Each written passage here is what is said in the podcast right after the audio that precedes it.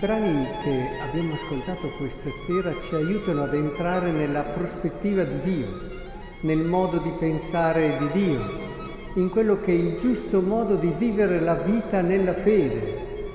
È importante che comprendiamo questo perché è molto diverso dal nostro modo umano di ragionare. E noi tante volte invece prendiamo quello che è la rivelazione e la facciamo entrare nei nostri schemi umani, ne diamo una spiegazione più umana che divina. E invece è importante che Dio ci elevi a quella che è la sua sapienza e non che noi riduciamo la sapienza di Dio alla nostra. E qual è questo stile questo modo di agire di Dio così importante che dobbiamo assolutamente chiedere la grazia di comprendere. Questo stile che capovolge la logica dei potenti, capovolge la logica dei sapienti. Eh sì, perché nel mondo chi è che è importante? Chi è che veramente vive una vita piena? Chi è sano, chi ha una sua bellezza, chi è intelligente, chi ha qualità, tanto che molti, tirando Dio nella logica degli uomini, hanno descritto i santi come dei superuomini, persone che hanno fatto cose straordinarie, che hanno fatto più degli altri e così via. Questo è un modo di raccontare la vita dei santi che certi agiografi hanno usato, ma che porta spesso lontano dal giusto modo di comprendere questa verità. La vera forza dei santi non sono state le azioni da supereroi. Le vere azioni grandi dei santi sono state la sapienza che li ha aiutati a entrare e ad usare della loro fragilità e della loro debolezza per esaltare Dio e Dio soltanto. Voi sapete che uno dei più grandi santi, San Paolo, era molto in difficoltà, aveva una fragilità che non riusciva a superare, ma è proprio lì, gli ha detto Dio. Lui credeva che per essere fedele a Dio avrebbe dovuto superare ogni limite ogni fragilità nella sua vita. Ma Dio gli ha spiegato, guarda che è proprio lì che tu ti santificherai, perché lì io manifesterò la mia potenza. Il santo è colui che permette a Dio di manifestarsi in tutta la sua potenza. Non ha bisogno di essere un supereroe, piuttosto ha bisogno di essere un'anima libera nel cuore, grande. Quando è che vedi che davvero in questo Santa Teresa di Lisieux, la più grande santa dei tempi moderni, è stata maestra, per questo è dottore della Chiesa, perché ha capito che la via privilegiata per raggiungere il Signore era proprio la via dell'umiltà e della semplicità e dell'essere piccola. Lei che era una maestra a far uso di quello che erano le sue fragilità, le sue debolezze, per metterle tutte al servizio dell'unico Signore, della sua gloria. Pensate come cambia la prospettiva. Impegnarsi, cercare di dominarsi, crescere, questo ci sta, ma ciò che farà la differenza, ciò che ci renderà santi è il saper partire dalle nostre fragilità per poter trovare l'atteggiamento giusto, l'aprire la porta a Dio. Il demonio è molto furbo. Quando c'è una persona che in modo particolare si distingue per virtù, ecco che gli insinua quella che è l'idea che essere santi voglia dire essere persone che riescono a fare meglio degli altri, che hanno... Eh, insinua insomma un compiacersi di sé. Questo infatti eh, Giovanni Crisostomo, questo grandissimo predicatore, lo diceva, a volte c'è il rischio in anime molto virtuose che compiono tante cose buone, anche miracoli, ma che non abbiano la semplicità e diventano più strumenti del demonio che strumenti di Dio. E allora dice che Dio a volte anche in queste anime così virtuose permette delle cadute purché riacquistino quella che è la dimensione più importante, la dimensione della semplicità di cuore e dell'umiltà.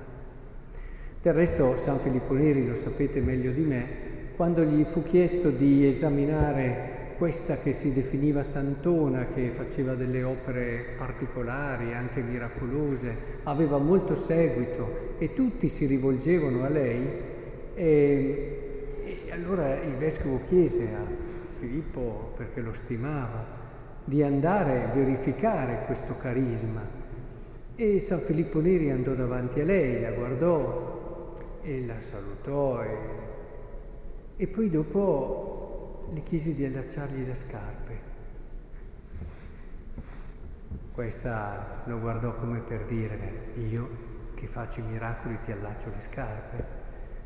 E San Filippo Neri dice, la salutò, cordiale, tornò indietro, aveva già capito abbastanza e disse al suo vescovo che questa non era una santa e infatti poi la storia le diede ragione. Lui aveva quei modi un po' suoi, un po' pittoreschi, ma e è importante capire il concetto, cioè la santità è lì che ha il suo cuore, per questo dobbiamo imparare a fare tesoro di tutte quelle cose che ci riportano alla nostra piccolezza, alla nostra semplicità, ma non per abbatterci, avvilirci, ma per aprire il cuore alla vera grandezza. La vera grandezza non è noi grandi, ma è glorificare l'unico e vero Signore. Allora sì, perché poi nel regno di Dio non ci sono, capite perché non ci sono queste concorrenze, queste competizioni? Perché lì chi è grande è quello che fa a gara per essere il più piccolo e quindi non ci sono tutte quelle rivalità, tutte quelle invidie, quelle gelosie, anzi si fa gara per valorizzare gli altri, si fa gara per eh, evidenziare le cose belle degli altri e quindi se volete già cominciare un po' a anticipare nella vostra vita quello che è il clima che c'è nel paradiso, nel regno di Dio, cominciate a riempire la vostra bocca di lodi degli altri, valorizzate i doni, le cose belle degli altri, non parlate mai di voi stessi. Anche questo i santi lo consigliavano spesso non parlare di se stessi, perché quando uno parla di se stesso, 99,9% delle volte c'è dietro dell'amor proprio. E allora cercate proprio di ridurlo solo quando c'è necessità di carità, a volte può essere necessario parlare di sé per una finalità di carità, ma solo in questi casi. E quindi il Signore vi aiuti a entrare in questa sapienza, che è quella sapienza qui, è eh? la sapienza della croce. E in fondo è lì, cioè non è mica tanto glorioso questo qui, non è mica tanto secondo il mondo un vincitore, non è mica, ma si evidenzia in modo grande la sua fragilità. È stato preso, è stato calpestato dagli uomini ma questo qui è anche il momento della sua massima glorificazione. Capite allora la sapienza di Dio com'è diversa, com'è diversa e come ci chiede il Signore di entrare in questa logica, anche perché se vogliamo prepararci al Natale e vedere che Dio viene come un bambino, fragile, debole, non se l'aspettava nessuno così. Se vogliamo cominciare a entrare nel mistero del Natale, bisogna che cominciamo a entrare in questa prospettiva ci fa fare più passi verso Dio e la santità, un semplice atto di umiltà, anche un'umiliazione accettata bene, piuttosto che tantissimi miracoli e opere di virtù. E allora il Signore ci aiuti, come ci hanno insegnato i santi, a volte a considerare come davvero le umiliazioni possono far bene al cuore Faremmo anche mille miglia quando capiremo di quanto bene ci fanno pur di averne una. E in tutto questo aprite il vostro cuore a Lui. Perdetevi in Lui. Eh, quando uno è troppo attento a sé, anche nella preghiera, pensate delle anime si mettono lì a pregare e pensano come sto pregando bene. Oggi ho pregato proprio bene.